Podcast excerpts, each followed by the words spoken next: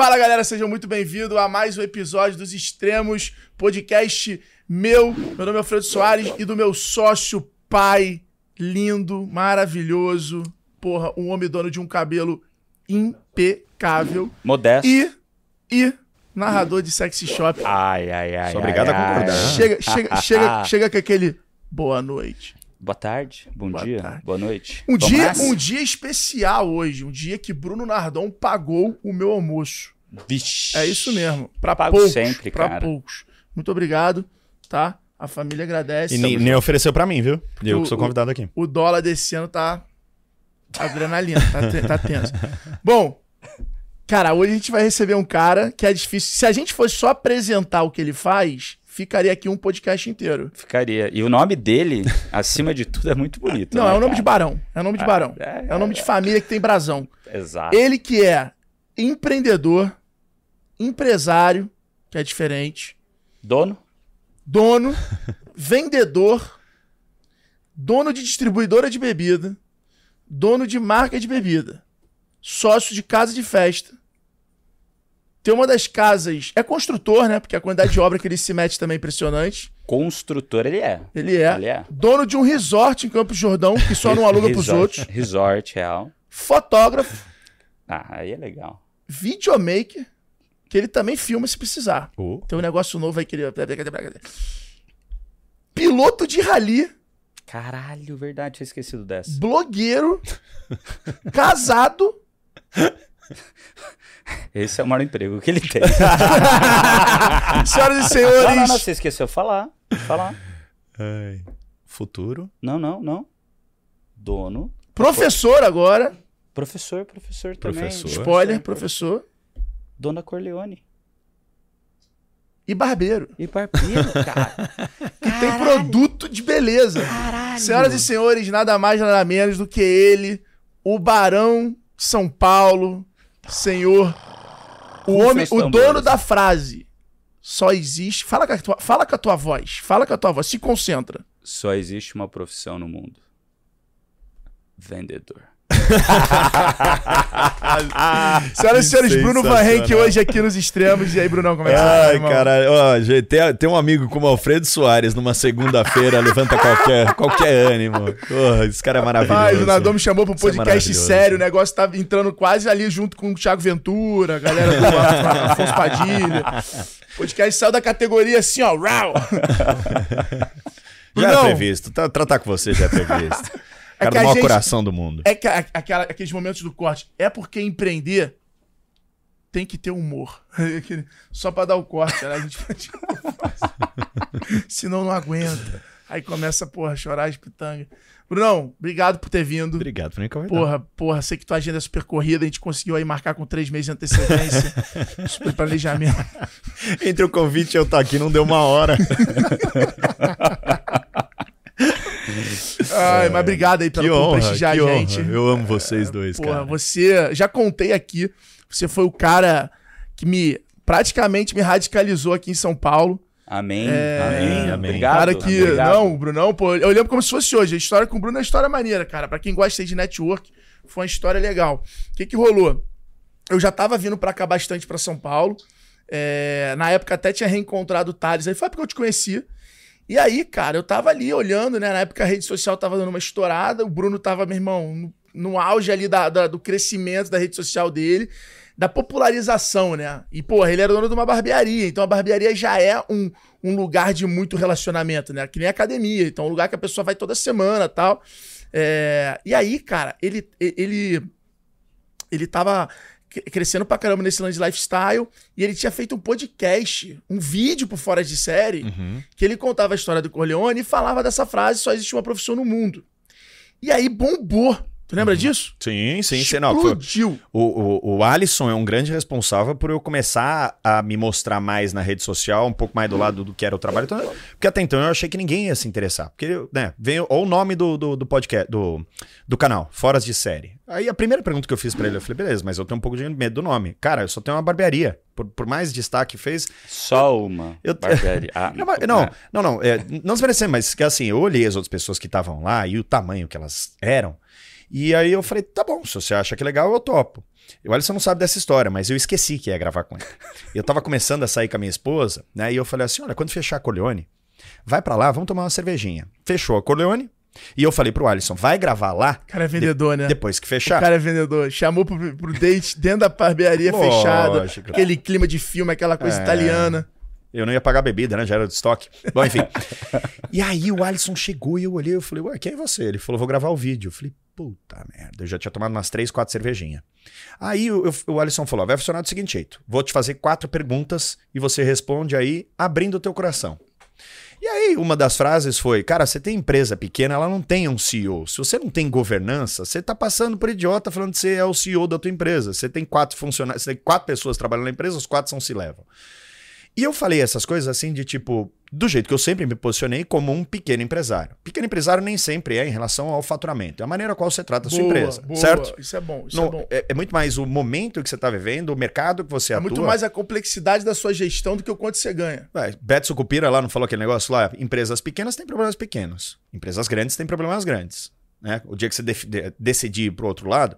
Então, é, o negócio aqui, porra, quem faz G4, a primeira coisa que aprende é sobre governança, organização e tudo mais. E o curso de vocês, inclusive, né, toda, todo o, o negócio de vocês é voltado para executivos, para C-levels, para donos de empresa ao qual querem é, trazer esse tipo de governança, né, e, tudo mais. E, e não era o meu, eu, pô, eu sou do comércio, sou comerciante, abro, abro minhas lojas, vendo, faço caixa, tudo mais, abre, enfim, é só um jeito é, diferente de trabalhar, me posicionando como um pequeno empresário. E aí, no, eu, eu lembro que lá eu falei assim, pô, eu tô, eu tô vendo todo mundo falando só de sucesso na rede social e tudo mais, eu aprendi me ferrando, não vou falar palavrão, aprendi me ferrando. É, eu tenho refis que eu pago até hoje. Eu vou pagar refis mais uns 20 anos. E aí me chamou a atenção um negócio que depois nos comentários ali do vídeo do YouTube veio um senhor de mais ou menos uns 60, 65 anos e coloca lá. Gostaria de saber onde é a barbearia desse menino. Porque eu quero começar a cortar o cabelo lá. Eu, pouco que eu arranjo em rede social, todo mundo tem sucesso, todo mundo é rico, ninguém fez nenhuma merda, ninguém fez nenhuma porcaria. Pode falar, pode falar. Pode liberado. Falar, Tá. tá liberado. Ninguém, ninguém fez nada demais, todo mundo é extremamente brilhante. E o cara tá aí falando que ele vai pagar mais 20 anos de refis e a partir desse erro dele. Então, eu realmente abri o coração, depois fui palestrante, inclusive contratado tem mais por Alfredo aí. Soares. Bota nos comentários aí, por favor, na descrição dos produtos, toda a profissão que o Bruno Van Henrique... É, é, ele, ele vence muito, muito Não, youtuber ele- aí ele- que fala como ganhar dinheiro na internet. Aí, Posso um monetização, negócio? rede, re- é canal, canal de receita de monetização. Ele só tem uma profissão, meu amigo. Vendedor. Vendedor. Ah, Isso acho que é- eu já me vendi aqui Mas, um ó, monte. aí... Mas aí o negócio, só pra concluir isso. E aí foi essa entrada foi da seguinte maneira, um cara me ligou e falou: "Quero que você venha palestrar na minha empresa". Eu falei: "Como palestrar? Não sou palestrante". Ele falou: "Eu te ouvi o teu vídeo no canal Fora de Série". Eu falei: "Mas aquilo lá não, cara, o cara chegou lá, gravou e eu só abri meu coração". Ele falou: "Ótimo, eu quero que você venha abrir o coração na minha empresa". E assim eu comecei a fazer palestrante, comecei a fazer umas palestras, inclusive palestrei no Vetex Day, Day do Obama. junto com o Obama. Não, Lembro, aí, lembro, então, foi nesse lá. ano. Foi nesse ano que eu conheci ele. Aí o que Graças ao aconteceu? Alfredo Soares. Pô, na época eu tava finalizando o livro Bora Vender. Quando eu vi essa frase, eu falei, porra, essa frase tem que estar com, tem que estar no livro. E foi muito engraçado, porque na semana ele lançou a campanha da Síndrome de Down com o Henry, Que tava aqui. que a gente já gravou Já também gravou no extremo. Não sei se Ah. vai entrar antes Cara ou depois, maravilhoso. mas já Ele é gravou. maravilhoso. Puta cara. E aí eu, eu mandei um direct pra ele, falei, pô, irmão, vi que você postou aí, queria fazer uma doação. Uhum. É, pô, como é que funciona tal? É, queria fazer pela empresa, como é que tá funcionando pra empresa fazer. Na época, sei lá, as empresas estavam comprando uma cota de 3 mil reais, que aí você falava da empresa tal, não sei o que lá. Não, não, não, na verdade era o seguinte: o, o Gabriel, que é o da Unlícia, ele fabrica, né? Ele, ele, ele faz brigadeiros e isso. eu levava ele pra vender os brigadeiros dele e as pessoas compravam Isso. Depois eu abri um crowdfunding pra gente doar mais Exato, dinheiro. Dei exato. os 700 mil reais no primeiro Exato. ano. E aí, cara, na mesma semana, o Thales viajou pra encontrar o Bruno em Campos do Jordão. Aí eu falei pra minha namorada da época e falei assim: vamos pra Campos do Jordão? Ela, vamos. Eu falei, beleza. Fui pra Campos do Jordão, já sabendo que o Thales estava lá com ele. Cheguei lá, mandei pro Thales. A gente também não era sócio ainda. A gente tava ali se- naquela época do poker. Eu falei, Lembro, pô, tu tá aqui em Campos? Eu também. Criou aquela Aí coincidência, ele, pô, então né? vamos almoçar aqui. Criou aquela Fui almoçar. Quando eu cheguei no almoço, o Bruno não tava. O Bruno tinha ido pra casa. Aí eu almocei. Não, Não não. tinha de dormir. Quando eu cheguei no almoço, o Thales tinha voltado pra casa porque a namorada dele passou mal. E aí eu almocei com o Bruno sozinho. É, não, e depois ele chegou pra mim assim, ô, você conhece alguma pousada aqui pra eu ficar, para ele parar? Eu falei, pô, vai se fuder, vai, cara, você vai ficar na minha casa. Fica ó. na minha casa, sei lá. Eu falei, ah, porra, também não tem vergonha, né? Vou economizar um dinheirinho, foda-se. Aí, pô, eu dormi na casa do cara, fiquei lá, aí a gente passou o final de semana todo lá, e, cara, ficamos brother. E aí, então, de lá eu falei, cara, tô escrevendo um livro, porra, vamos botar tua frase no meu livro? Botei a frase dele no meu livro, foi uma- é, uma, é uma das mais é, compartilhadas. E aí falei, falei, cara, você não quer ser embaixador do Bora Vender? Porque eu acho que o Bora Vender não pode ser só eu. Tem que ser todas as pessoas que, de certa forma, evangelizam a venda no Brasil. É, é- é- na verdade, limpam essa, essa- esse, esse vitimismo que o vendedor tem de ter vergonha de falar que é vendedor, essa coisa do vendedor engana. E, pô, venda é encantamento, porra. É e aí ele falou assim, porra, topo. E aí, na época ele tava começando, talvez eu seja uma das marcas que tenha pagado mais barato pela publicidade de Bruno Van Henk. e aí fechamos, e aí, cara, assim, é um pouco publicidade dele, mas eu já faço no G4 sempre. Ele é um cara muito é over delivery, sacou? É a parada que, assim, a Corleone, tudo dele é muito over delivery sempre. Tudo que ele se compromete a fazer, é- é- ele, ele, ele entende o que você quer e entrega mais. E aí, nesse contrato, cara, porra, ele divulgou X-Tech, divulgou loja integrada, foi palestrar no Vetex Day, é, fazia os vídeos lá, fazia as fotos e tudo mais. E aí, cara, a gente foi se aproximando, se aproximando, aí eu virei embaixador da Corleone. É, e aí eu comecei a almoçar lá duas vezes na semana, que era de graça também.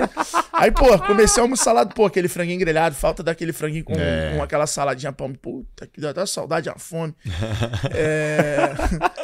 E aí, cara, puta, aí passamos um carnaval na Disney. Se der tempo, a gente conta das peripécias que a gente aprontou na Disney, que a Disney com o Bruno Van Henk é diferente. ela, é, ela é diferente. Ela é acima dos 18, é uma coisa diferente.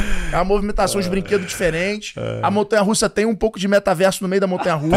Tem, tem, tem. Uma coisa- tem uma coisa- projeções. Uma coisa que, que dá. Se é pra falar de extremo, o cara gosta de ir em parque clandestino, parque Isso. que tenha risco, Aham. vai de pijama, então assim, é uma coisa diferente. É.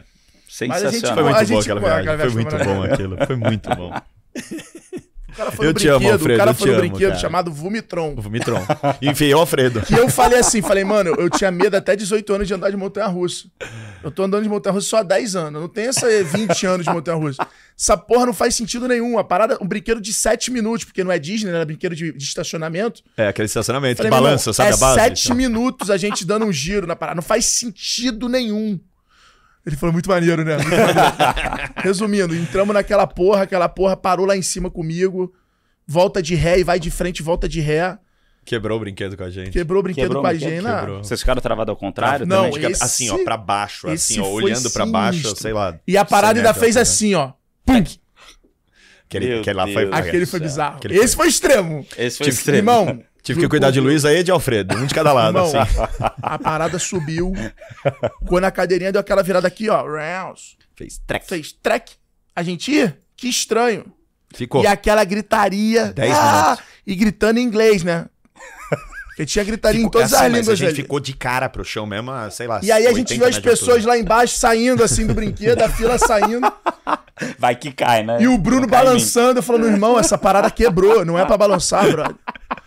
Aí o Alfredo se segurando assim. E eu, sentando, e eu tentando empurrar a parada pra cima pra tentar escutar o clack de novo.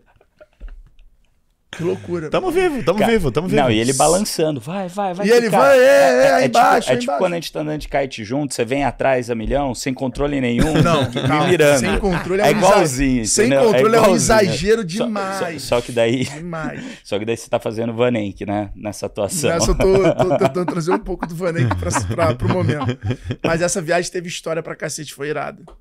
Aprendi muito. Que não não tem quem não aprenda. Passa 10 dias com o Alfredo e não aprende com a, com a criatividade dele. né? Ah, cara, é impossível. A velocidade. E, cara, é muito piada bom, porque tu volta com as fotos muito porrada, entendeu? Então a viagem rende. é maravilhoso. Fica três anos. O cara tá lá no- dentro do brinquedo, lá, o Harry Potter te dando um susto. Ele, calma aí! Saca a máquina. Luz! Para todo mundo, para a Disney, para a gente, para a fila e foto. Foi irado, foi irado. Sensacional. Bom, Sensacional. você me olhando, aquele sentimento de não sei o que, a gente faz agora, pra onde a gente vai, pergunto, não pergunto, entro num tema. Eu te amo, Eu tô tranquilo. tá? Tô tranquilo. Então tá. Então vamos entrar nos extremos agora. tranquilo porque Fica tem edição, né? Não, tá tranquilo. A- aqui vai raw, cara. E o legal é isso, é quando vai, É, aqui, vai raw assim, fica mais legal. Bom, seguinte. Ele me olhando assim, vai, vai, vai. Entra, entra. É, é, é que, cara, olha só. Quem tá chegando aqui, ó. Ai, que coisa maravilhosa. Tá Mas chegando tá chegando teu, na verdade, pouco. falta 28 minutos, né? Tu sabe. Tá tranquilo. Então vambora.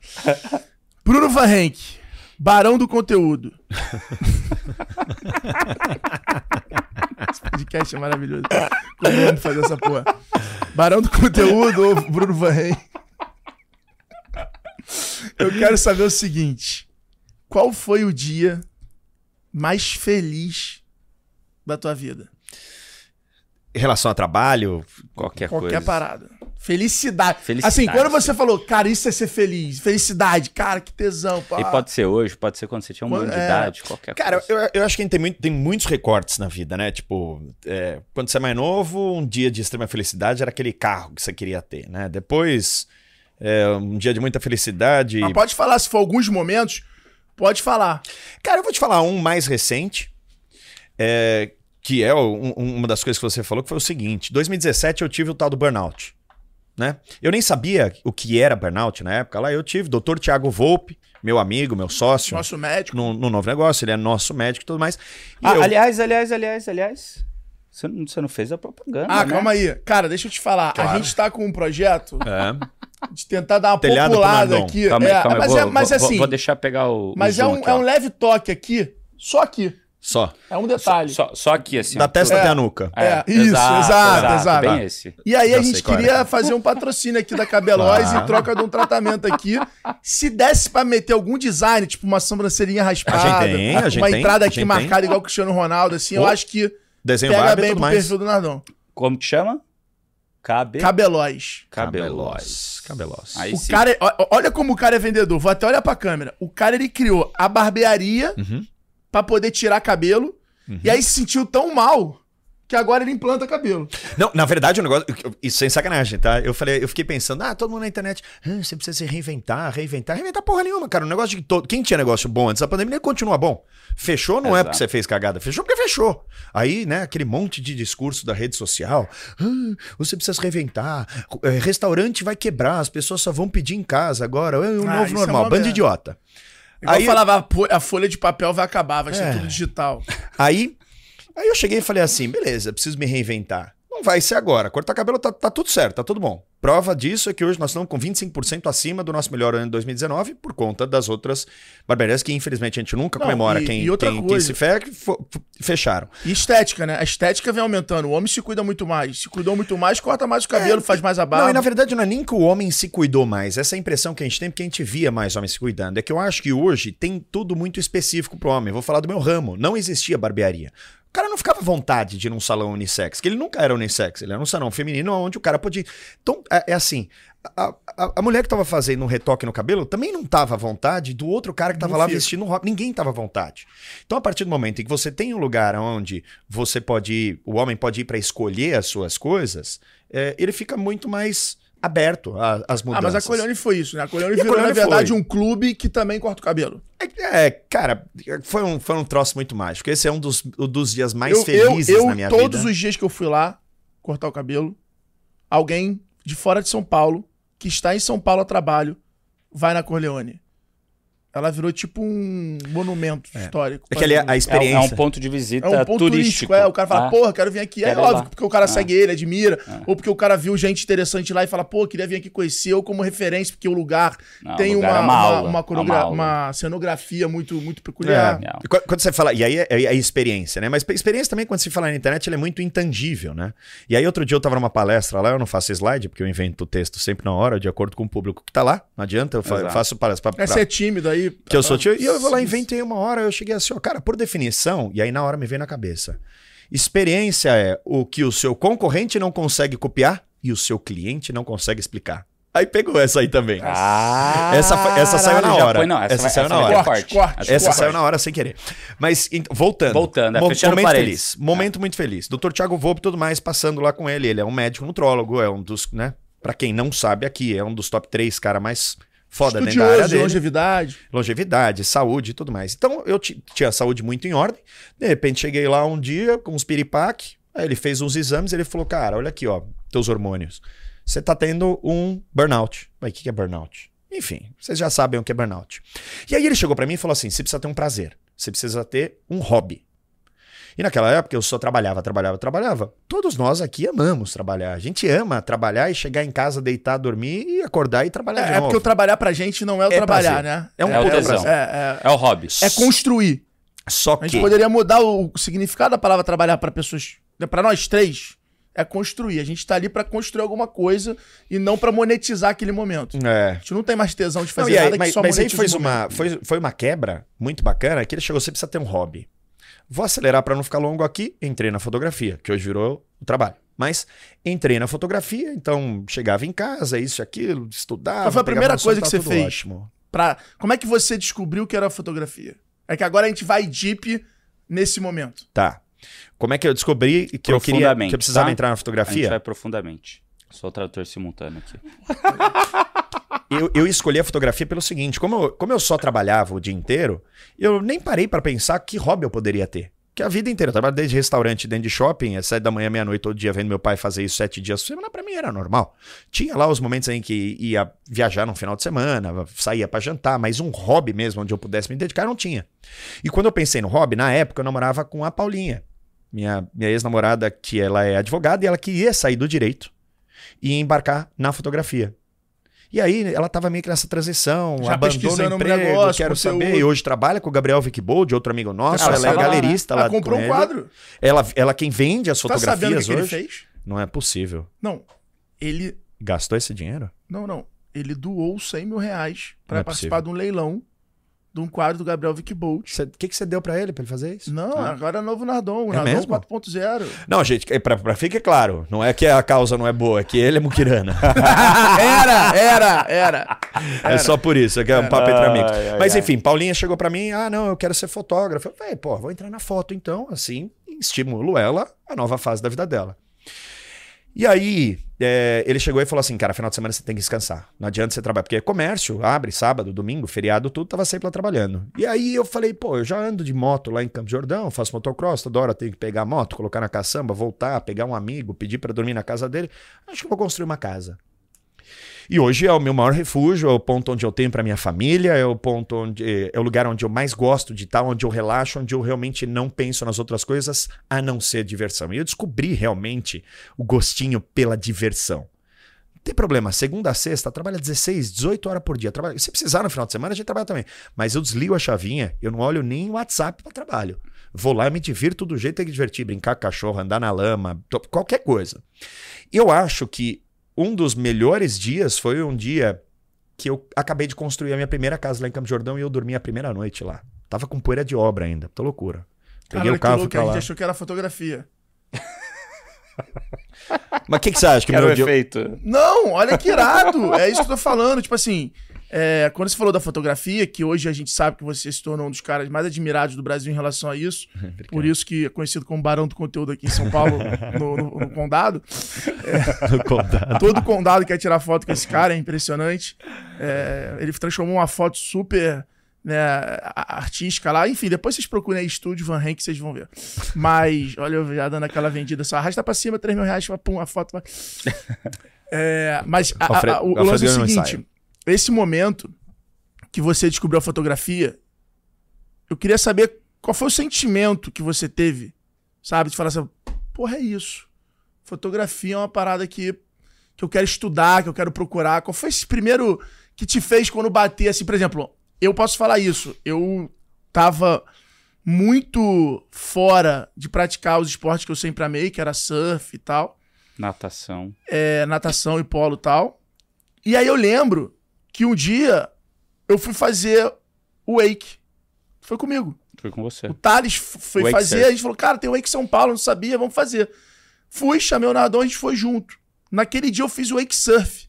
Uhum, eu E lembro. o wake surf me conectou na hora com, porra, eu ter surfado desde os meus 12 anos de idade até 20. Eu falei, puta, que animal. E o filho da puta manda bem. E aí, cara, aquela parada, cara, me deixou assim, As batatas da me, perna. me, me renovou real. Porra, eu me lembro de fazer três horas de wake e dar aula no G4. Fazia três vezes, quatro vezes na semana. Aquela parada, naquele ano, se tornou, assim, uma chave que me ressignificou o que é felicidade. Tipo assim, eu terminei relacionamento. Pra... Porque, tipo, cara, eu queria ficar fazendo aquela porra, sacou? Fiquei louco por aquilo. E o kite foi outro. O kite renovou o lance do desafio, do aprender, do evoluir. Então, assim. Eu tenho um momento de quebra. parada. Eu Qual tenho, foi o eu momento tenho, da eu tenho um momento fotografia de que você falou? quebra. Eu tenho. Porra, Eu tenho. fotografia. É, por um acaso eu já conhecia alguns fotógrafos, mas na- nunca pensei em entrar no mundo da fotografia. Um deles é Paulo Del Valle, que é um cara muito bacana, é um cara que fotografa oficialmente pro Instagram. Ele é um, foi um dos primeiros caras que entrou no Instagram, é professor, cliente na Corleone, amigo meu, tudo mais. E aí, eu lembro que eu comprei uma, eu comprei uma câmera, comprei uma lente lá que um fotógrafo você ou pra falou. Paulinha? Pra mim, pra mim, pra mim, pra mim. Não, foi só eu entrei na fotografia eu mesmo. E aí, fui lá e comprei essa câmera e tudo mais, e ela tem um, um desfoque, né? Muito, muito. Sabe aquela foto que você fica focado e tem um super desfoque? Mas o que fez tu comprar foi curiosidade? Foi o Volpe me falar que eu precisava ter um, um, Um hobby. um hobby. E, pô, qual hobby? Pô, vou pegar esse pra ajudar ela. Acabou que foi minha É paixão. isso, é isso que eu queria. Que foi minha paixão fenomenal. E aí, né, as primeiras vezes você tira câmera profissional, difícil de mexer, você não sabe o que você tá fazendo. E aí eu lembro que Paulo Del Valle foi lá cortar o cabelo na Corleone um dia. E eu cheguei e falei assim: ó, não quero te incomodar, porque, porra, todo mundo deve perguntar de foto pra você, deve ser chato pra caramba. Só olha essa foto e me diz o que ela tem de errado. Pra eu começar a ter um norte pra estudar. Porque não adianta eu chegar pra você, né? Ô, como eu tiro uma boa fotografia. O Google, o Google, porra, o Google é a maior ferramenta da, da, da- nossa era. Exato. Só que ele ainda não formula a pergunta. Por mais que você formule uma pergunta ruim e ele te entregue resultados, ele ainda não consegue te guiar totalmente. Tipo, como tirar uma boa foto? Você vai assistir 10 O que milhões que de é boa vídeos e não vai entender nada. E aí eu cheguei pra ele e falei assim: por onde eu começo? E aí o que, que eu fazia pra treinar? Eu tava sempre trabalhando. Eu precisava ter meu hobby, eu precisava aprender aquilo. Então a câmera andava comigo pra lá e pra cá. Olha que, que cenário ótimo e olha como eu poderia agradar alguém. Eu tirava foto dos clientes da Corleone enquanto eles estavam se barbeando, fazendo a barba. Sensacional. E aí, o que, que eu fazia? Não tinha manipulação na foto ainda. Eu tirava o cartão, passava pra dentro do meu telefone, chegava no. Quando ele tava apagando, eu falei: tudo bem, deixa eu te incomodar só um segundo. Ó, não vou fazer nada com essa foto. Se você não gostar, eu não apago, mas eu fiz ela de presente pra você. Quer essa foto? Aí o cara falou: nossa, que foto bacana. Passava pra ele na hora. Quem hoje, né? Quem já há três anos, sei lá, cinco, quatro, cinco anos atrás, é que celulares não eram tão bons quanto hoje, que recebia uma foto num lugar bacana, num momento relax e que ela seja espontânea e não coloca na rede social. Então o que, que aconteceu? Todo mundo que eu dava fazia uma propaganda de graça pra mim. Pagava pelo corte, eu agradava aquela pessoa e ele ainda postava falando que era E você treinava. Pô, e eu treinava. E aí eu cheguei pro Caralho. Paulo Del Valle e falei assim: o que, que tá Aí errado? Virou marketing. Ele chegou e falou assim: você tá batendo o foco no nariz. Foco em pessoas é sempre no olho. Eu falei, porra, tem técnica. E aí, a partir daí eu peguei gosto no negócio pra saber. Porque quando você pega alguma coisa na mão e você não sabe fazer, Mas você se é. irrita, joga fora. E aí eu comecei a estudar todos os dias. E aí eu comecei a fazer perguntas pros fotógrafos e eu passei a fazer perguntas pro Google. Depois, sabendo isso, eu comecei a observar outros fotógrafos que vendiam cursos fora do Brasil, mas não o curso, botão A, botão B, botão C. Ó, meu raciocínio é e aí esse. foi exatamente assim. nesse momento que a tua rede social também meio que virou esse teu laboratório. Foi, Porque você foi. começou a fazer foto pra caramba. Foi. É, eu tiro foto de tudo o tempo todo, me imagino uma na cabeça. Cara, pra dentro do meu negócio. não, não tem como negar. Hoje, foto e vídeo. É. Nós estamos falando num podcast aqui, tem três câmeras filmando a gente, tem que ter a imagem. Fazendo um Também. corte, galera, só pra gente não, não, não desdobrar muito nesse assunto, mas hoje o Bruno tem um dos principais estúdios de São Paulo, né? É, são quantos metros quadrados? 200 metros. 200 No meio do metros, com mais de um milhão de reais em equipamento, dos mais modernos, e atende clientes. Fala aí, alguns dos clientes hoje que você produz conteúdo. Ah, G4 Samsung, todos. Samsung, Samsung, Mitsubishi, Tag Heuer. Tag Heuer, Café Três Corações, Porsche, já fez On trabalho. Running, Porsche. É. Mas o que eu mais tenho prazer são receber as pessoas lá. É muito legal, as pessoas contam a- as histórias do porquê elas estão lá. Ninguém chega triste pra fazer uma foto. Elas estão usando a melhor roupa, elas me dão o melhor sorriso. Elas contam um momento bom da vida delas. E principalmente elas me contam o defeito, ó, essa orelha aqui não tira não, vem desse lado. Essa pessoa tá completamente rendida e aberta. Se, ela, se eu mostrar uma foto onde ela se gostou, ela tá completamente rendida e aberta, que seja para uma amizade, que seja para um negócio, que seja para um benefício, que seja para me indicar para outros clientes. Então, receber pessoas dentro do estúdio é, é mágico. E qual foi o trabalho que você fez que você falou, porra, fotografia pode virar um business? Você deve ter sido algum job, né? Você não, fez não, onde- não, na verdade não. Eu, eu comecei, a- eu fazia muita coisa pra mim, Mas é, é assim, desde quando eu tava começando a postar pra Corleone, quando eu nem sabia fotografar direito, isso foi nessa mesma pegada. Foi voltando de pandemia que eu falei assim: não aguento mais só tirar dinheiro. Não, porra, eu tô sustentando é, todas as empresas fechadas há cinco meses. Construí a minha segunda casa lá de Campo de Jordão no meio da pandemia. Quando eu abri aqui de volta, faturando 20% que faturava antes, né? Aqueles horários, ó, você pode operar duas horas por dia. Ah, você opera duas horas por dia, mas com três cadeiras só. Então eu continuei tendo prejuízo. E aí, aquilo começou a me dar um sentimento ruim de tipo, pô, se eu falo que eu sou vendedor, né? Estamos podendo trabalhar aí mais ou menos, mas dá para trabalhar. Eu vou arranjar alguma coisa para ganhar dinheiro é, até o final dessa semana e pagar minhas contas de casa. Pelo menos para pagar, senão eu tô, vou me sentir muito mal de só gastar, gastar, gastar, gastar. E aí, durante a pandemia, para não enlouquecer, enquanto Luísa, minha esposa, trabalhava pra cacete, eu falei assim: enquanto ela trabalha, eu vou estudar. Porque meu negócio não tinha como fazer alguma coisa lá. Qualquer coisa que fizesse seria relevante. Coloquei os caras, para os barbeiros, para é, trabalhar na casa dos clientes, ótimo, 100% deles. Os caras precisavam estar tá bem quando voltasse. Sim. Então tudo que entrou, é, não, tô teu. Então só saiu. E aí eu falei assim, vou estudar fotografia, vou sair um fotógrafo profissional dessa pandemia. E aí, é, um dia eu tava lá no meu escritório, sei muita coisa pra fazer, pô, eu fechado, eu olhei, eu falei, se eu colocar um fundo preto aqui e eu ligar umas luzes, será que alguém compra minha fotografia? Fui lá e anunciei no Instagram. Já parou para pensar na importância que a foto do perfil das suas redes sociais tem? Ela é a porta de entrada para quem no mundo físico te procura no mundo digital. Se você quiser ter uma foto melhor, me procura. Eu lotei seis ensaios. É uma loucura isso. Eu lotei seis ensaios por dia por três semanas. Eu olhei e falei, não é possível. Será que continua? E aí fiquei, fiquei, fiquei, fiquei fazendo aquela, aquela puta loucura. Às vezes fazia quatro ensaios, seis, seis ensaios de uma hora e meia por dia.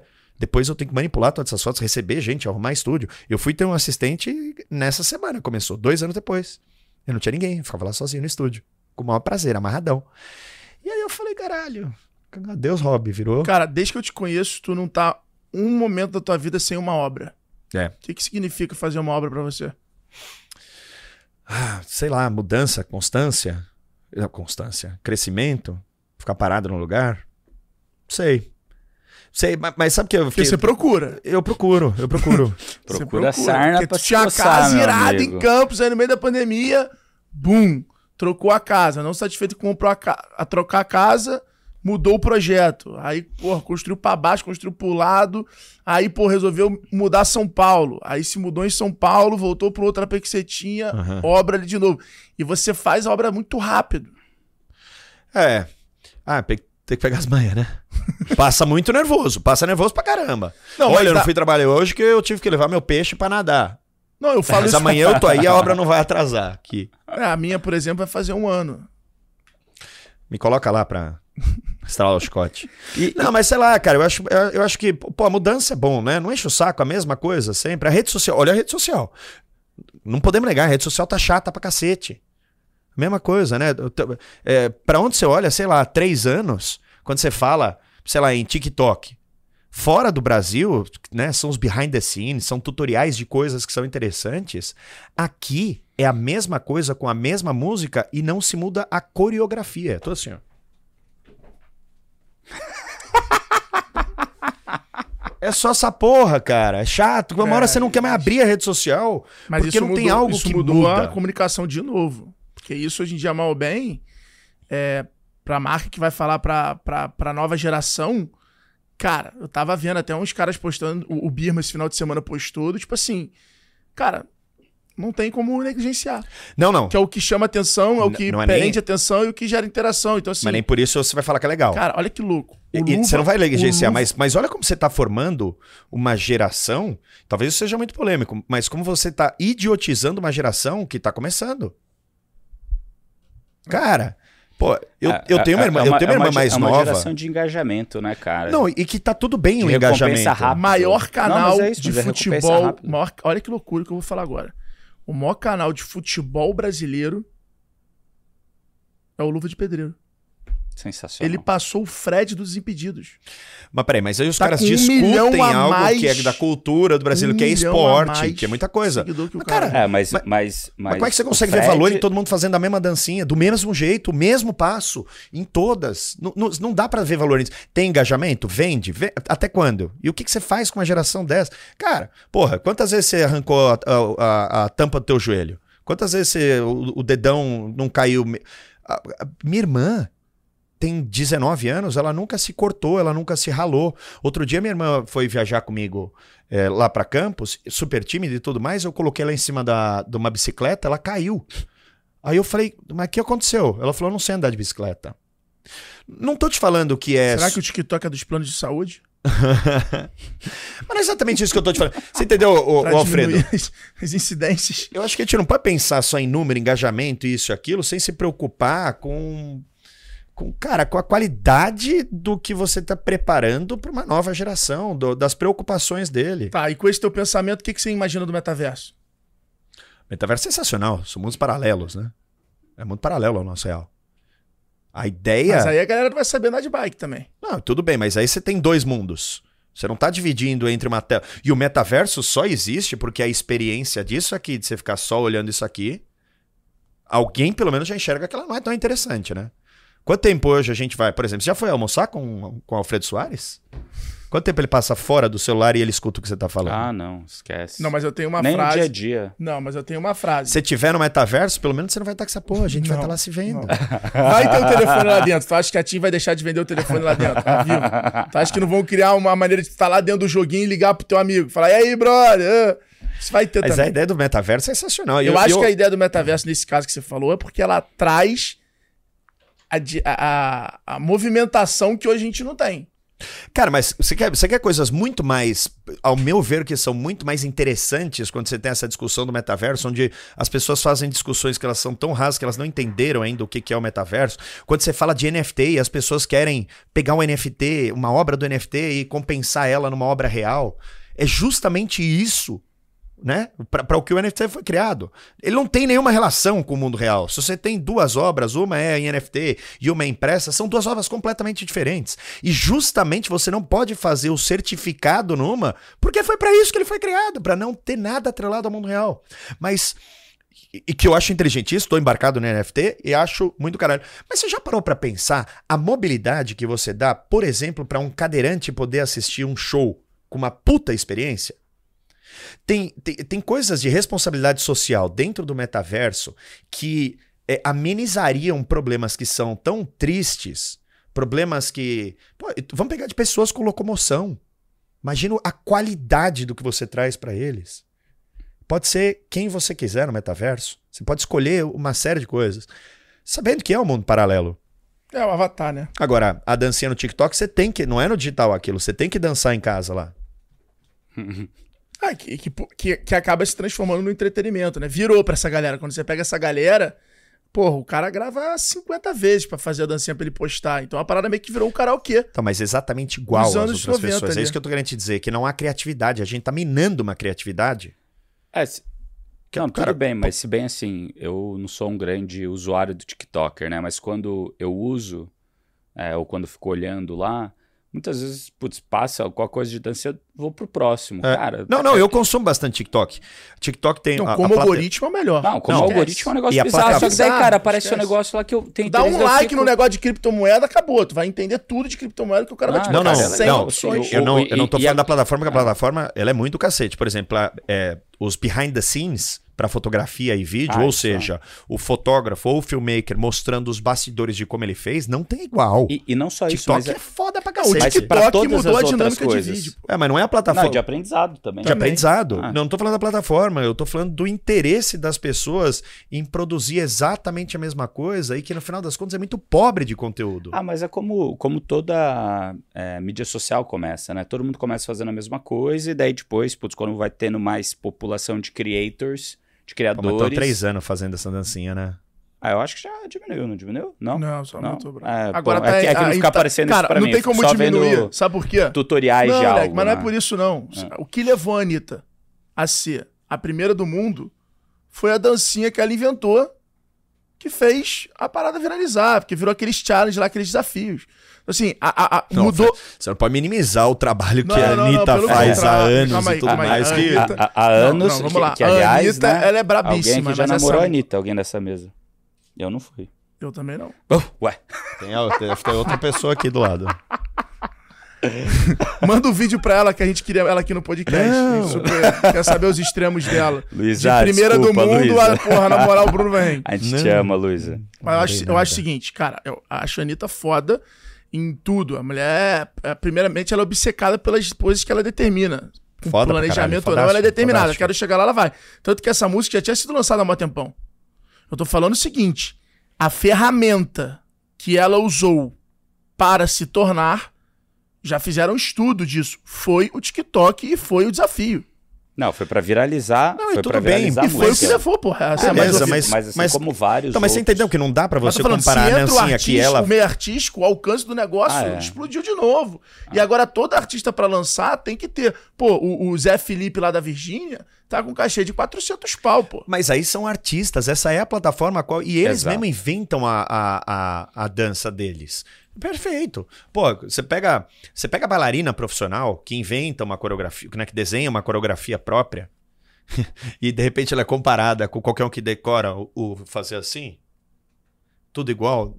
Não há comparação entre os dois. Você, você- eu acho que você nivel- nivela tudo que tem parecido muito por baixo. E, de novo, entra o Google. Você tem que fazer uma boa pergunta para ele entregar um conteúdo de boa qualidade. A partir do momento em que você, tá- você pega uma geração hoje que só consome isso e que isso é uma grande verdade, e que para isso, para ele ser inserido na sociedade, para ele ser inserido na moda, para ele querer os seguidores que, que, que ele faz, ele não pode ser autêntico, ele tem que fazer o que a trend manda. Cara, quando eu vejo aquelas coisas assim, que vídeo usar no seu Reels? Olha, pega o vídeo que tá em alta, que tem um negócio que ele bomba. Caralho, usa o vídeo que você gosta, seja autêntico. A rede social é uma representação Não, não, digital não. do que você é no mundo real? Cara, só pra flopar. Flo, flopar que fala? Não, flopar é quando para. Só pra bombar, pra viralizar, você vai falar uma coisa que não é do seu gosto? Então, mas aí eu, aí eu tenho um ponto. Primeiro, o papel da tecnologia nos últimos anos, ela veio pra exatamente diminuir essa diferença e aumentar a competitividade em tudo. Então, quando você olha o iFood, cara, o cara tá lá com a rede de 100 lojas. Se você criar a tua hamburgueriazinha lá e for legal e botar uma foto melhor, vai tomar venda do cara, vai ser competitivo. Então, quando você olha pro histórico da tecnologia, o papel dela é esse de democratização. Então, acho assim, é, a- a- a- é igual o telefone. Pô, a partir do momento que tá todo mundo com o telefone, pô, é o papel da luz, luz de live. Negócio que quando a pandemia bombou, a qualidade de todo mundo de fazer as coisas melhorou. Uhum. É, porque não era uma coisa do telefone, era coisa da, da, da luz, da iluminação. A iluminação, ela dita muito mais a qualidade do que se teu telefone é iPhone 13 ou iPhone tal. Sim. Não é isso? Claro. Como fotógrafo, a iluminação, eu vejo você lá. É- é- Fotografia, escrita da luz. é Exato, perfeito. Então esse é o ponto. A tecnologia, esse é o papel dela. É fazer isso. É fazer a bailarina, porra, agora a outra pessoa, cara, todo mundo tem acesso ali de se vender. Não, não, mas Quando- a democratização não é que você seja quem você quiser? Então, aí é outro Ué. lance. Aí entra a parte de a tecnologia, no caso a rede social, como uma ferramenta e um canal. E aí, como tudo na vida, entra a parte técnica que é, cara, vou fazer um anúncio da TV. Porra, quais são os anúncios que estão bombando mais? Como é que tá o call to action? Mostra logo no início e no final. As pessoas estão olhando mais pro topo da tela, pro meio, pro canto direito. E aí, naturalmente, quando a gente olha pra tudo, vão existir ali as boas práticas. E aí eu acho que é isso, é, cara, como é que eu sigo as boas práticas e como é que eu sou autêntico? E aí essa mistura que eu acho que é importante, que é, cara, eu vou usar a boa técnica pra poder aumentar o meu alcance e ao mesmo tempo, quando eu tiver oportunidade com mais gente, eu vou trazer a minha É. autenticidade. E aí É. a mistura disso faz você ter resultado. Porque senão também vira um, pô, um porta-retrato seu que a própria ferramenta não vai mostrar pros outros porque É, não no, vai ter no- interesse. no fim do dia, você copia, cola e melhora. Mas, tá, Copia, mas vocês têm melhora. certeza que as pessoas estão abertas a melhorar e a Não, colocar então, mas- o toque final delas mas depois esse é o ponto. coisa? Que quem não fizer isso não vai se destacar no todo. Perfeito. É, e, perfeito. e- e daí que vem. Vai tá né? na Porque manada. quando- vai estar na manada. Porque quando Perfeito. você olha a- a- os negócios per se, né? Tem até um, um- um livro lá que fala de organizações exponenciais. Ele dizia lá que os negócios há 50 anos atrás, um diferencial competitivo que você criava. Durava 10, 20 anos. Uhum. Hoje em dia, dura menos de 4, 5 anos. Ah, cara, esse diferencial isso- isso era competitivo. há, há cinco anos atrás. Há acho cinco que hoje anos é atrás, dois. hoje é dois, três. Sem dúvida. Mas por quê? Porque a, a informação tá tão na ponta, todo mundo sabe o que tá acontecendo, que você vê algo que tá funcionando, putz, vou copiar, colar e fazer igual. Só que daí é aquele lance. Quando você foca no seu concorrente como fonte de inspiração para você fazer algo, Tá sempre você sempre vai estar atrás. Sempre. Quando você foca no seu cliente como fonte de inspiração de qual a dor, dúvida e desejo dele, e daí você faz algo para ele, você vai estar na frente. Agora, você tem que respeitar o seu competidor, porque ele está olhando para o cliente de outro ângulo. Uhum. Ele também está tentando solucionar a dor, dúvida e desejo que ele vê sobre a lente dele. Então ele está fazendo algo. Então se você olha, putz, o que, que esse cara está fazendo de legal? O que, que esse cara está fazendo de legal? Como que eu posso interiorizar isso para minha a realidade? Então, Daí tudo bem. E daí eu concordo com você totalmente, que quem copia simplesmente vai sempre ficar na manada, sempre vai ficar para trás. Agora, quando você é autêntico, você coloca algo novo, você coloca um tempero, você entende, putz, isso daqui é o que funciona melhor pro meu, pro meu público. Ou até, cara, quando você simplesmente é curioso, né? Não. Será que isso vai dar certo? Será que, que não vai dar? Como vai ser? E, e testar o novo, mas pegando as melhores práticas que você trouxe do que tem funcionado, putz, E aí, assim, daí você o que eu acho Compra. que é mais. O que eu, o que Pesquisa, eu acho que é mais né? sinistro é que, assim, pô, eu- a gente é muito brother. Você tem uma leitura das coisas bizarras. E eu tenho uma leitura de pegar, entender a sacada tal, também sinistra. Quando você pega hoje a quantidade de pessoas que viraram esses. Isso era muito único nosso, entendeu? Então era muito fácil de ver. Pô, o cara tá fazendo assim. Porra, isso aqui é um puta diferencial. Porra, vou fazer. Hoje não. Hoje tem uns 10 mil caras na internet olhando o que tá funcionando e vendendo essa informação. Sim. Aí gera. acelera esse efeito de copa, de cópia Sim, sim, sim, sinistro. sim, sim. Que é o cara que fica lá falando. Vocês viram qual é a música que tá bombando? É essa música aqui, tal, pegue ela. Aí, cara. Mas, ó, vou falar uma coisa pra vocês. Rede social, né, vamos falar da plataforma do Instagram, mudou radicalmente nos últimos tempos, visualização e tudo. E foi da noite pro dia, né? Um negócio que tinha 30 mil visualizações, caiu pra 5, 7, e tá sempre assim. Vou te dar o termômetro disso pro mundo real. Tem fotos que eu posto que eu sei que vai dar 5, 6, 7 mil likes na foto. E tem foto que eu sei que vai dar 500. Mas são 400. 500 que vão. Só que aquela foto que eu posto, vem alguém e fala assim: Cara, vi uma foto tua que você fez isso, isso, aquilo. Queria um orçamento pra fazer no seu estúdio. Então, enquanto a gente não conseguir fazer essa diferença do que, tipo, você precisa ser autêntico pra se destacar, quando é difícil a tomada de decisão pra você não ganhar os biscoitos na internet e tudo mais, like não paga conta. A gente sabe Então, disso. mas isso pra mim. Mas alimenta muito o ego. Alimenta o ego. Enquanto você, enquanto você não se diferenciar, porque, cara, desculpa, hoje se você tem mais de 30 anos, você é profissional de alguma área e você usa a rede social apenas para inflar o seu flego, o seu ego, você tá perdendo uma oportunidade brutal, gigantesca. Nenhum de nós está sentado aqui nessa mesa, não pelo menos pensa no benefício que aquela foto, aquele conjunto de fotos, aquele conjunto de vídeos, mostrar um momento especial, alguma coisa que não vai trazer algum benefício profissional pra gente. E não tô só falando de venda, Pode ser não. um funcionário, um talento. Qualquer, pessoa, coisa. qualquer pessoa, teu qualquer pessoa na internet, não importa. Pô, agora você fala assim: ah, tem 10 mil, só 10 mil seguidores. Caralho, você já viu 10 mil pessoas uma do lado da outra? a gente pra É caralho. muita gente. Ah. Então a gente tá perdendo a noção de, de, de tamanho e valores e que às vezes você fala assim: eu vou postar aquela outra foto lá que ela vai dar 5 mil likes. Eu não vou postar essa aqui, que eu acho tecnicamente muito mais bem tirada, mas é um produto, eu, eu acho que não é pra massa ver e falar, caramba, que foto boa. Eu não vou postar. Quantas oportunidades eu não teria perdido? Se eu olhar lá no meu Insta, tem foto de 7 mil tem foto com 500, tem foto de 600. Tem dia, se eu, se eu, se eu marco se tem alguma marca grande que já faz patrocínio ou alguma coisa e eu marco como parceria paga, aí que não tem visualização alguma. E não tô falando de like, não. Tô falando. do- Mas aí entra, entra o lance da, da Web 3.0 versus Perfeito. Não, não, mas 2.0. acho que não é Mas eu não deixo também. de fazer isso pra se posicionar. Mas A rede social nada mais é do que o seu cartão de visita. A rede social não deveria ser para quem tem uma vida profissional ativa, que quer saber de networking, que quer saber de conhecer gente, conhecer gente nova, ele deveria ser seu cartão de visita, que é a gramatura do cartão, a letra dourada, o negócio alto, você é mais novo, você não pegou o cartão de visita. Pegou, eu vendeu. vendi, porra. Ah, é? Você vendia cartão de visita? Então, a- a- você Feliz muda a gramatura todos os dias. Cada coisa que você coloca lá tem que ser bem pensada. Mas, Bruno, olha só. Pro todo. O, o ponto que você trouxe é interessante, que é o seguinte, né? Dependendo do tipo de audiência que você quer conversar, aquele conteúdo que você mostra engaja mais ou menos. Por exemplo, se você quer algo que seja para o mainstream, para um nível de consciência mais baixo, para uma pessoa que talvez não é aquela que você quer atrair, você pode fazer mainstream. Claro, né? claro. E vai estar lá, pá, 5 mil, 7 mil likes.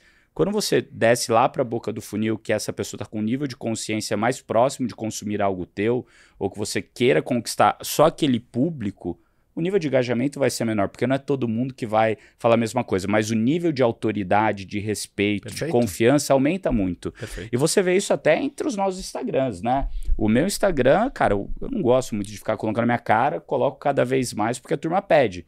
Mas eu faço um conteúdo, hoje em dia, que a gente chama de conteúdo porco, né? É Ah, o conteúdo brilhante. de eu, escrever, Não, eu- de eu eu vi escrevendo. e- e que tá Perfeitamente essa, sua mudança. Exato. Tá animal. E, só que assim, transmite aquilo que eu acredito. Engaja menos? Engaja menos. Mas com quem engaja é o, é o público que eu quero, é o público Ah, que, que É, queira eu conversar acho que a estratégia. Nessa, é, vem bem nessa linha do que é, você tá é, falando. E não adianta a gente focar em todos os públicos, né? Não, exato. Não, Quem- mas a, quem a- quer a ser estratégia, ela precisa. todo mundo não é nada pra Ela ninguém. precisa Isso aí. ter um, um pouquinho de cada ingrediente. Sabe? É, eu acho que hoje usar a rede social como canal exige você a ampliar o teu conteúdo. Então, porra, eu quero vender barbearia, mas eu vou falar de lifestyle. Eu vou falar de moto, eu vou falar do, pô, de TV, eu vou falar de porra, imóveis, de viagem. Mas isso é posicionamento da marca. Sim. Sim, É, o- é, sim. é, é, é, é o sonho que você vende como, putz, qual, qual que é o modelo de lifestyle daquelas pessoas, que aquelas pessoas se comunicam Não, mas é comigo, que- né? E- Pô, cara, sei lá na, lá, lá na Corleone é uma experiência Eita, que não é cortar o cabelo. Não tô falando real, é experiência, toalhinha cara. quente. Não, você vai lá, cara, pô, quer um cafezinho, uma cerveja, Tudo o que, que, que você quer? Cara, do Pratos, caralho, é animal. Mas eu acho assim, e eu falo isso na minha aula, acho que as empresas têm que entender que não se constrói marca só com uma linguagem, um posicionamento institucional. Não. você precisa falar sobre o que o seu cliente se interessa e não sobre o que você vende. E marcas são pessoas. Se não Essa, tem um líder mim, na é, frente é- da é- marca... é o negócio. Então a marca tem que assumir que ela vai ter que comentar uma informação, ela vai ter que comentar um acontecimento, ela vai ter que pô, contar uma história do cliente. Então ela precisa mudar a forma dela enxergar conteúdo e de capturar e produzir aquele conteúdo. E aí a distribuição acaba sendo a, a rede social. E aí tem que mesclar. O que é conteúdo para autoridade, o que é conteúdo para alcance, Perfeito. o que é conteúdo para engajamento, o que é conteúdo para e- interação. E, você deve ter os seus pontos que são inegociáveis. Tem que ter aqueles que você acredita que pra você, você simplesmente não quer. E ninguém precisa te provar se ele é bom ou não é. Vamos pegar como exemplo. Você é um cara bonito, cara, nas fotos. Você sai galã pra cacete. Nas fotos. Palavras, inclusive, da minha esposa. Eu Ele falo assim, sai cara, mesmo? sai, sai. Nas fotos. Ah, ele, dá pra ver aqui, ó. Tá cara bonitão. Não, eu tô falando da, da foto Não, mas é, o nariz dele é reto, Não, né, cara? o Isso é daí é, Não, viu é cara italiano. a cara que ele faz? Lá, É. pá. E o Alfredo bate uma selfie com o celular em qualquer lugar, sai um cara bonitão, tá dentro da linguagem dele, comunica aquilo que ele quer. E não há, quando ele faz uma selfie pra ele num celular lá, meio de qualquer jeito, não é algo que vá comprometer a imagem dele.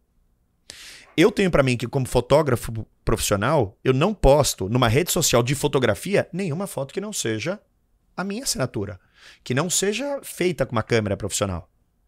Pra mim, eu não vejo sentido de eu tirar uma selfie e colocar qualquer coisa no momento. Ele é um cara que fala muito mais do que eu e ele fala com todo tipo de público, além de ser mais bonitão.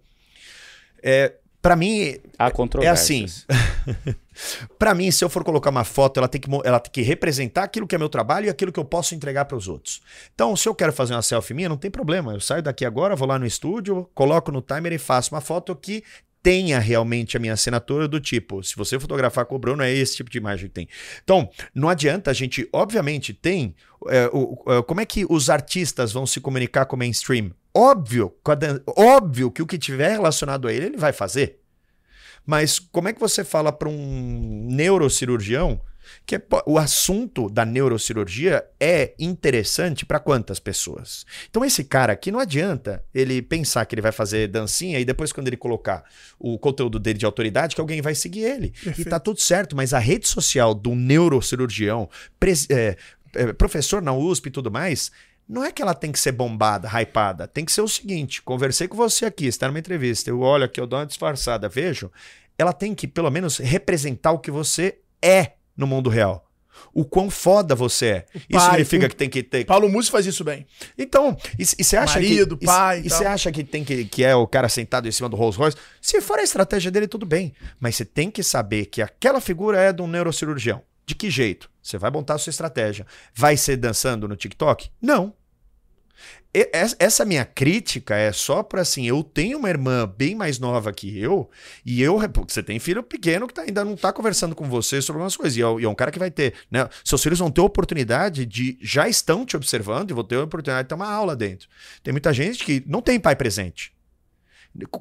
Assim, eu, eu fico preocupado. Vou falar da minha irmã. Eu fico preocupado da minha irmã. minha irmã é uma menina inteligentíssima, super esforçada, faz as coisas. Mas assim, se dá uma escorregada, o mundo é só lá, ó. De ficar fazendo selfie e fazer uma dancinha. E no tempo, você, Você já mesmo teve falou. essa conversa com O ela? cara. Já. Não, é- minha, minha irmã tá fazendo o curso do Lucas Rosa. Minha irmã tá Legal. fazendo faculdade. Assim, eu, eu estimulo muito ela, não posso obrigar. Mas eu sou um contra todo o, O universo. O, o mainstream. E o universo. status quo? Sou, sou eu contra Ah. isso. Então, o, o, o, que, o que eu fico pensando é: será que não estamos É, cara, ta- talvez um prejudicando? Porque ta- talvez Quantas um vezes, dia, quantas talvez- vezes ela fez a dancinha? Ah. Você falou 50?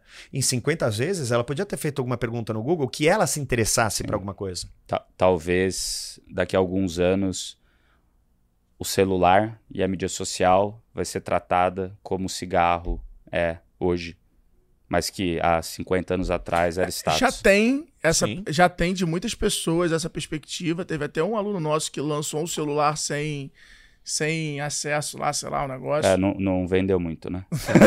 Não, pior que vendeu, ele vende pra brincando. pessoa mais velha, né? Mas, mas, cara, mas não, isso- não, mas a, a- Ah, a questão box, acho assim, né? Isso vai acontecer box. como cigarro, mas assim, a- a- acredito que é, o cigarro ele ele era uma ferramenta para enriquecer uma única indústria.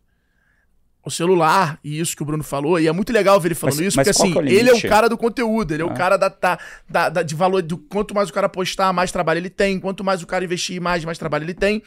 E ao mesmo tempo ele traz, é, é isso que eu achei legal, ele mesmo já tá sendo os Mas, extremos. mas porque, Alfredo, né? qual- É Tipo, cara, eu vendo isso e ao mesmo tempo eu tô preocupado, tô condenando isso. Mas, mas, cara, qual que é o limite do engajamento e de uma inteligência artificial que é muito mais inteligente que você, que entende exatamente onde você tem é, topos do, dopaminérgicos que você vai, cara, caralho, tive uma recompensa, caralho, vou ficar mais, vou ficar mais. E ele te entende pra você ficar mais tempo lá, porque quanto mais tempo você fica, mais ele monetiza. Cara, é isso.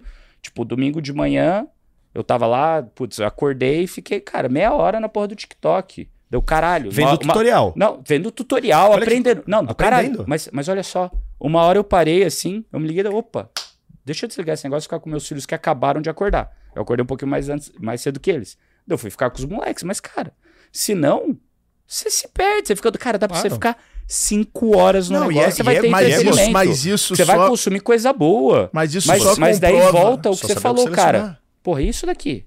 Isso daqui. Mas isso só que tá gelado, hein? Tu tá gelado. eu tá tô, cara. Você tá, né? tá vivo? Tem, tem que dar uma segurada aí nesse. nesse Eu acho assim, só comprova, na minha, na minha humilde opinião, só comprova que a. E aí o Bruno falou de burnout, né? E burnout esse ano agora virou responsabilidade do empregador. Então, assim, não é mais um assunto porque ele teve, mentira, ele me contou, nem sabia que era isso. Hoje é um assunto que é responsabilidade das empresas, O que é um absurdo, né? o que é um absurdo. O que é um O absurdo. que é um absurdo. Porque o burnout vem exatamente de outras decisões de escolhas que o cara faz na vida dele pessoal, de comida, de rotina, etc.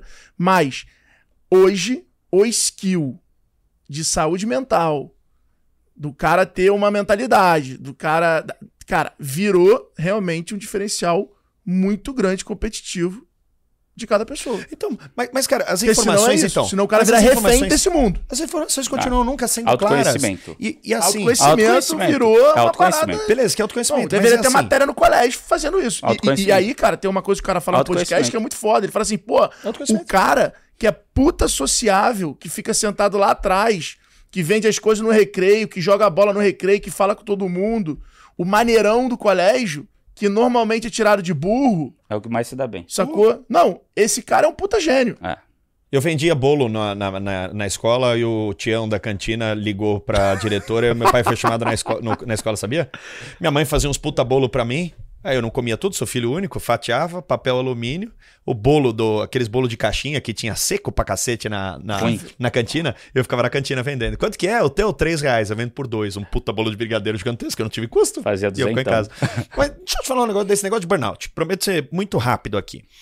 É, de novo, esse negócio do efeito manada, onde as pessoas não concluem, elas não tiram as suas próprias conclusões porque elas não. é, Elas só querem o resultado final. É, é, é só o. O que, que eu preciso fazer para chegar no like? O que, que eu preciso fazer para ficar milionário? O que que- Ela- é, elas não conseguem desenvolver é, é, raciocínios lógicos. Simplesmente porque elas não se interessam no processo. Todo mundo se interessa muito mais no fim do que no processo. Quando você fala assim, ah, o que importa é a jornada, ah, você perguntar para 10 pessoas, quer ficar rico amanhã ou quer pegar a jornada? Ah, não, vamos ficar rico amanhã. Perfeito. Então, aí, é, o que, que mostrou o negócio lá, né, do, do, do home office? Eu, o, meu negócio ele é físico. Não adianta. O barbeiro não vai trabalhar de casa. A caixa não vai trabalhar de casa. Então, isso nem chega a ser uma discussão comigo. Me perdoem se eu estiver sendo é, tendencioso, olhando só para o meu negócio. Mas era o seguinte: outro dia eu, eu comecei a ver todo mundo lá. é, lá o, Thiago Volpe falou que o consumo de remédios anti-ansiolíticos e tudo mais quadriplicou depois da pandemia. Isso é um termômetro horroroso. Beleza. Aí você vê as- algumas empresas falando assim: ah, a produtividade da empresa aumentou demais com o home, com o home office. Aumentou a que custo? Aumentou o custo de você não precisar mais pagar uma sede gigantesca, você não precisa pagar aluguel, você não precisa pagar mais vale transporte? Porque é o seguinte: alguém já perguntou pro cara que tá trabalhando em casa, que teoricamente está trabalhando mais, durante pandemia, que você não tinha nada para fazer? Beleza. Mas olha agora: será que todo mundo tem o, o- o conforto para trabalhar de casa do jeito que é cobrado? Será que todo mundo pode hoje contratar uma babá para ficar com os filhos? O Ou office, pior. o office é muito mais home do que home office, pô. O Então, mas olha, olha o que eu vou te falar. cara passa muito mais tempo você, lá. você que tem filho pequeno, Ah, você fala assim: inferno. olha, eu vou trabalhar tantas horas no é dia, inferno. ou teu bate lá, papai. Você não vai abrir? Você parou. Então, qual é o custo dessa grande produtividade? Já pararam para perguntar para os trabalhadores realmente se não é ao custo da saúde mental dele? Ah, Porque as pessoas hoje elas trabalham em casa ou elas moram no trabalho? Para mim, elas. Concordo com o que Moram no fala. trabalho. Elas moram no trabalho, elas não têm mais. Elas, gente é elas têm que contra. entregar. só, A gente ah, é ah, contra. só, só um ponto aqui que você falou, cara, que eu queria puxar. Vamos. Você falou o seguinte: as pessoas não se apaixonam pela jornada. Uhum. E daí, voltando ao primeiro ponto, Uhum. que foi a fotografia. Você é uma pessoa que se apaixona muito pela jornada. Sim. Você A é uma obra. pessoa A obra. A obra é isso, é a construtora. Ele entregou a casa, ele E- vai inventar alguma E, merda. e, cara, e isso é algo que eu vejo em comum com todas as pessoas de sucesso que eu vejo.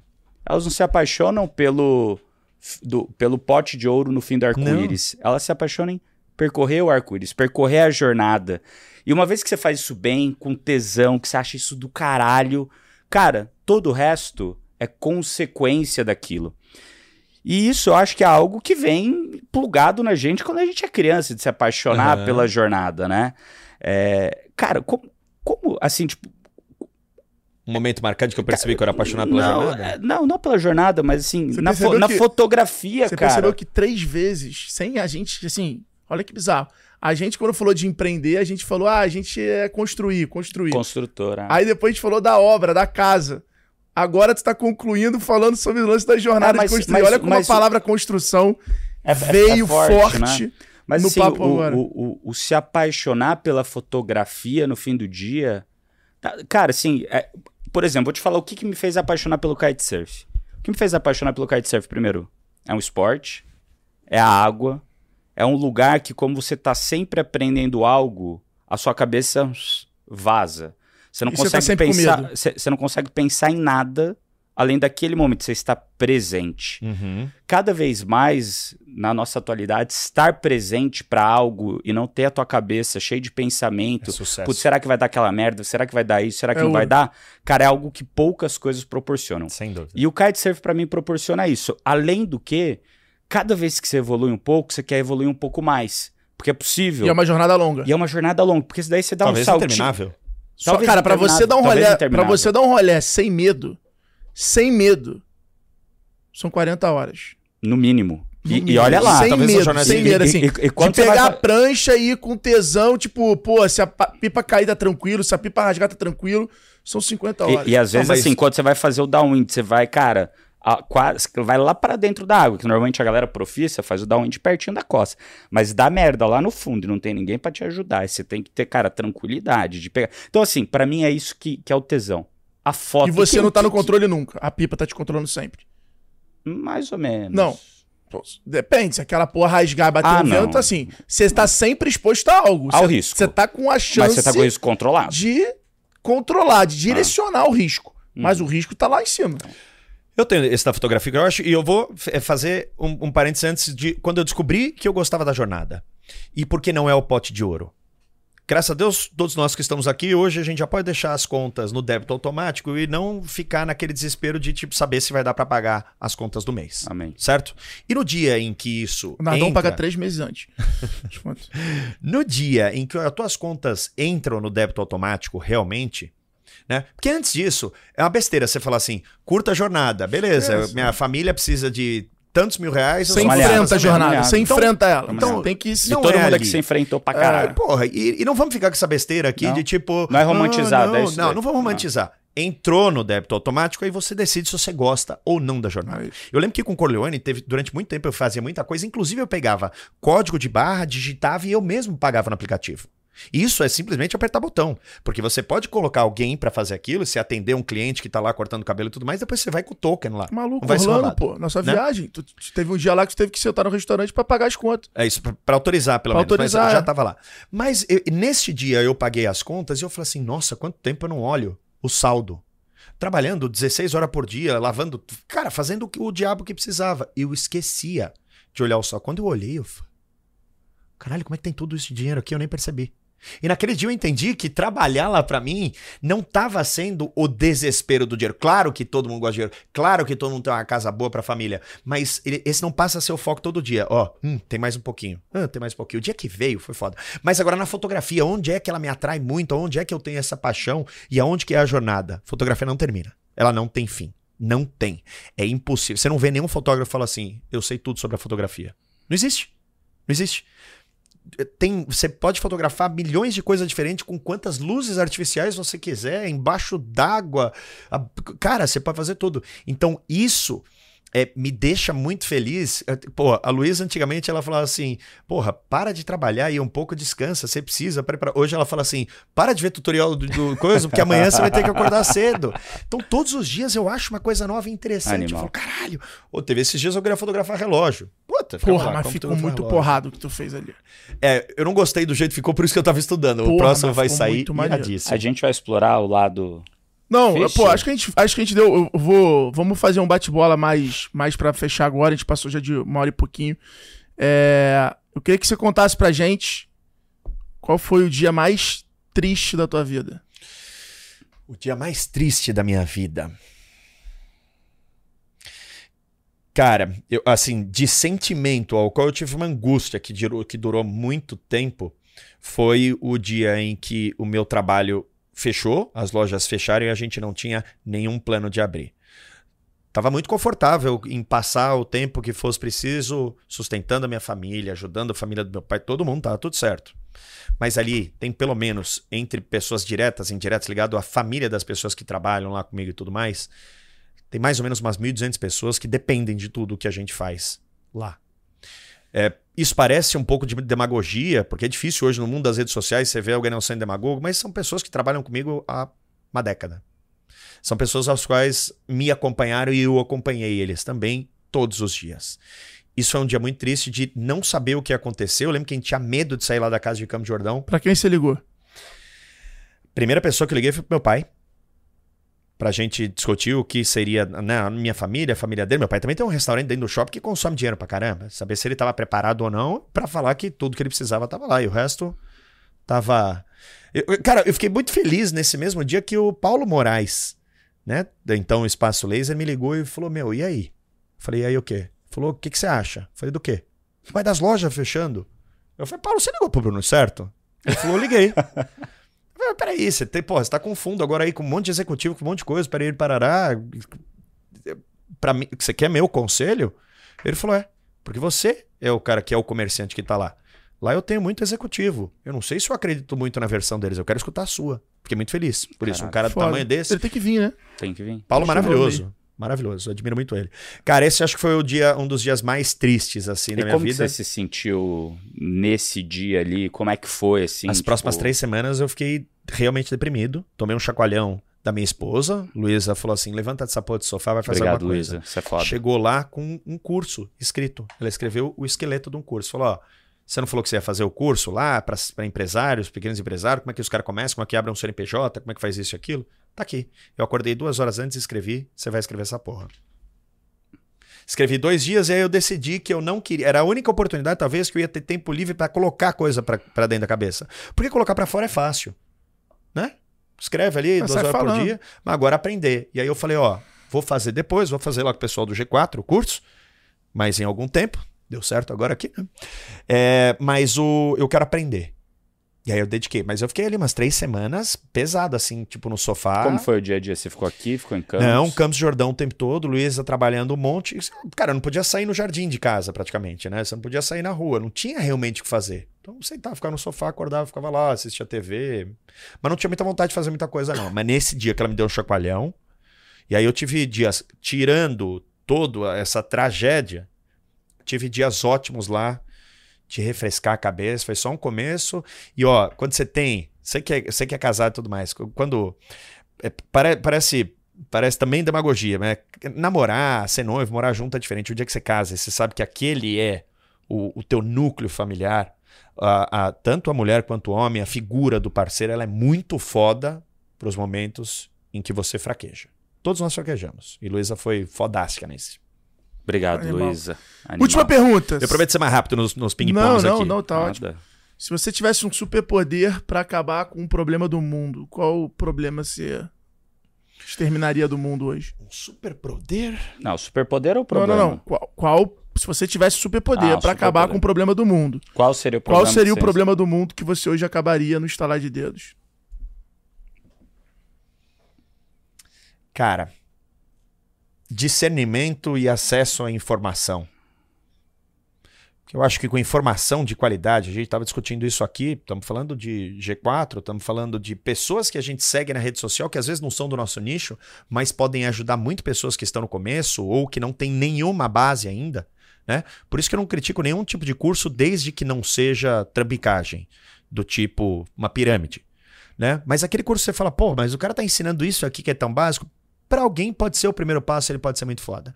Eu acho que quando você fala, né, ah, vamos falar de fome, essas coisas, eu acho que você consegue resolver muito problema se cada um dos 7, 8, bi- 7 bilhões de pessoas no mundo tivessem pelo menos acesso e, discernimento na escolha da, da, da informação que ele vai consumir. Não tem outro jeito que não educação de você não resolver todos os outros problemas, inclusive as guerras, né? Eu acho que seria esse. Muito bom. Muito Muito bom. Tem alguma Eu, eu, eu vou fazer uma previsão aqui, tá? Eu, lá. eu acho. é, a, a política não tem muito interesse de que as pessoas realmente fiquem. Né? A gente não. Todos já sabemos. Todos já sabemos, mas não precisa discutir isso aqui. Mas eu acho que a gente vai ter uma revolução aí nos próximos anos, que se não se sabotar, que vai ser o 5G. O que o 5G vai prover para lugares mais afastados, né, onde lá de vez em quando a gente passa com o rally e, e são pessoas que e a gente imagina que são pessoas tristes e tudo, mas não, tem muita felicidade. Não há o acesso à informação, né, às vezes um celular muito ruim e não há um direcionamento do que aquela pessoa poderia aprender, seja da agricultura, seja uma outra língua, seja né, se conectar, vender aquilo, aquela commodity que ele Uhum. vende baratinho para uma indústria, talvez se conectar a ela e tudo mais. Eu acho que o 5G, se for bem instalado no Brasil, vai trazer o acesso aí, esse primeiro passo do sonho aí do, do meu superpoder. Tô muito crente no 5G, se não for sabotado, porque não tem interesse que a população tenha mais conhecimento. Bruno Nardon, Alfredo Soares. alguma colocação a mais para o Barão do Conteúdo? Nenhuma. Foi um ótimo podcast, Bruno. Muito, Muito obrigado, obrigado, cara, por ter vindo aqui, por ter acertado em. Ah, tão- eu gosto muito de você. Cara, de rápido. você. São, são meus amigos mesmo aqui, ó. E meus amigos me convidando, mesmo que seja 20 minutos antes de eu aparecer aqui, eu venho correndo e venho quantas vezes for necessário. Obrigado Se o demais áudio de ficar ruim, eu venho de novo. Galera, então Obrigado. esse foi mais um episódio do Extremos, podcast meu e do senhor Bruno Nardon, patrocinado pela Cabeloz, a sua clínica de transplante capilar. E eu queria deixar aqui pra vocês o seguinte: curte o vídeo, deixe seus comentários, não deixe de frequentar a Barbearia Corleone. Se vier em São Paulo, vá visitar com ponto turístico. Se precisar de foto, Uh, bem BV feita. Fotos e vídeos, vídeos. BVE Studio. Manda lá o direct. Manda o direct aonde? BVE, Bruno Van Enck, né? BVE Studio. Ponto foto. Foto com PH. E teu É o meu Instagram? Instagram. Bruno Van Enck. Instagram? V-A-N-E-N-C. Bruno Nardon. E o meu, Alfredo Soares. Então é isso aí. Valeu. Compartilha esse vídeo em todos os canais. Deixe seu comentário, like, segue o canal e bora vender. Valeu. Obrigado. Valeu.